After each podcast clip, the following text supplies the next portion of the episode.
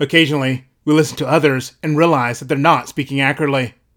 This might be simple misunderstandings or unintentional partial truths. And it might be clear that correction is needed, but it's also important to consider how we correct others in these situations.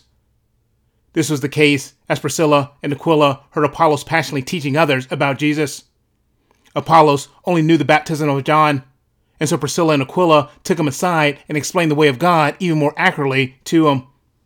Their correction was done in a spirit of friendship. They didn't attack him or demean his character. They gave him the benefit of the doubt and assumed his heart was in the right place, even as his teaching needed to be polished and corrected in some areas.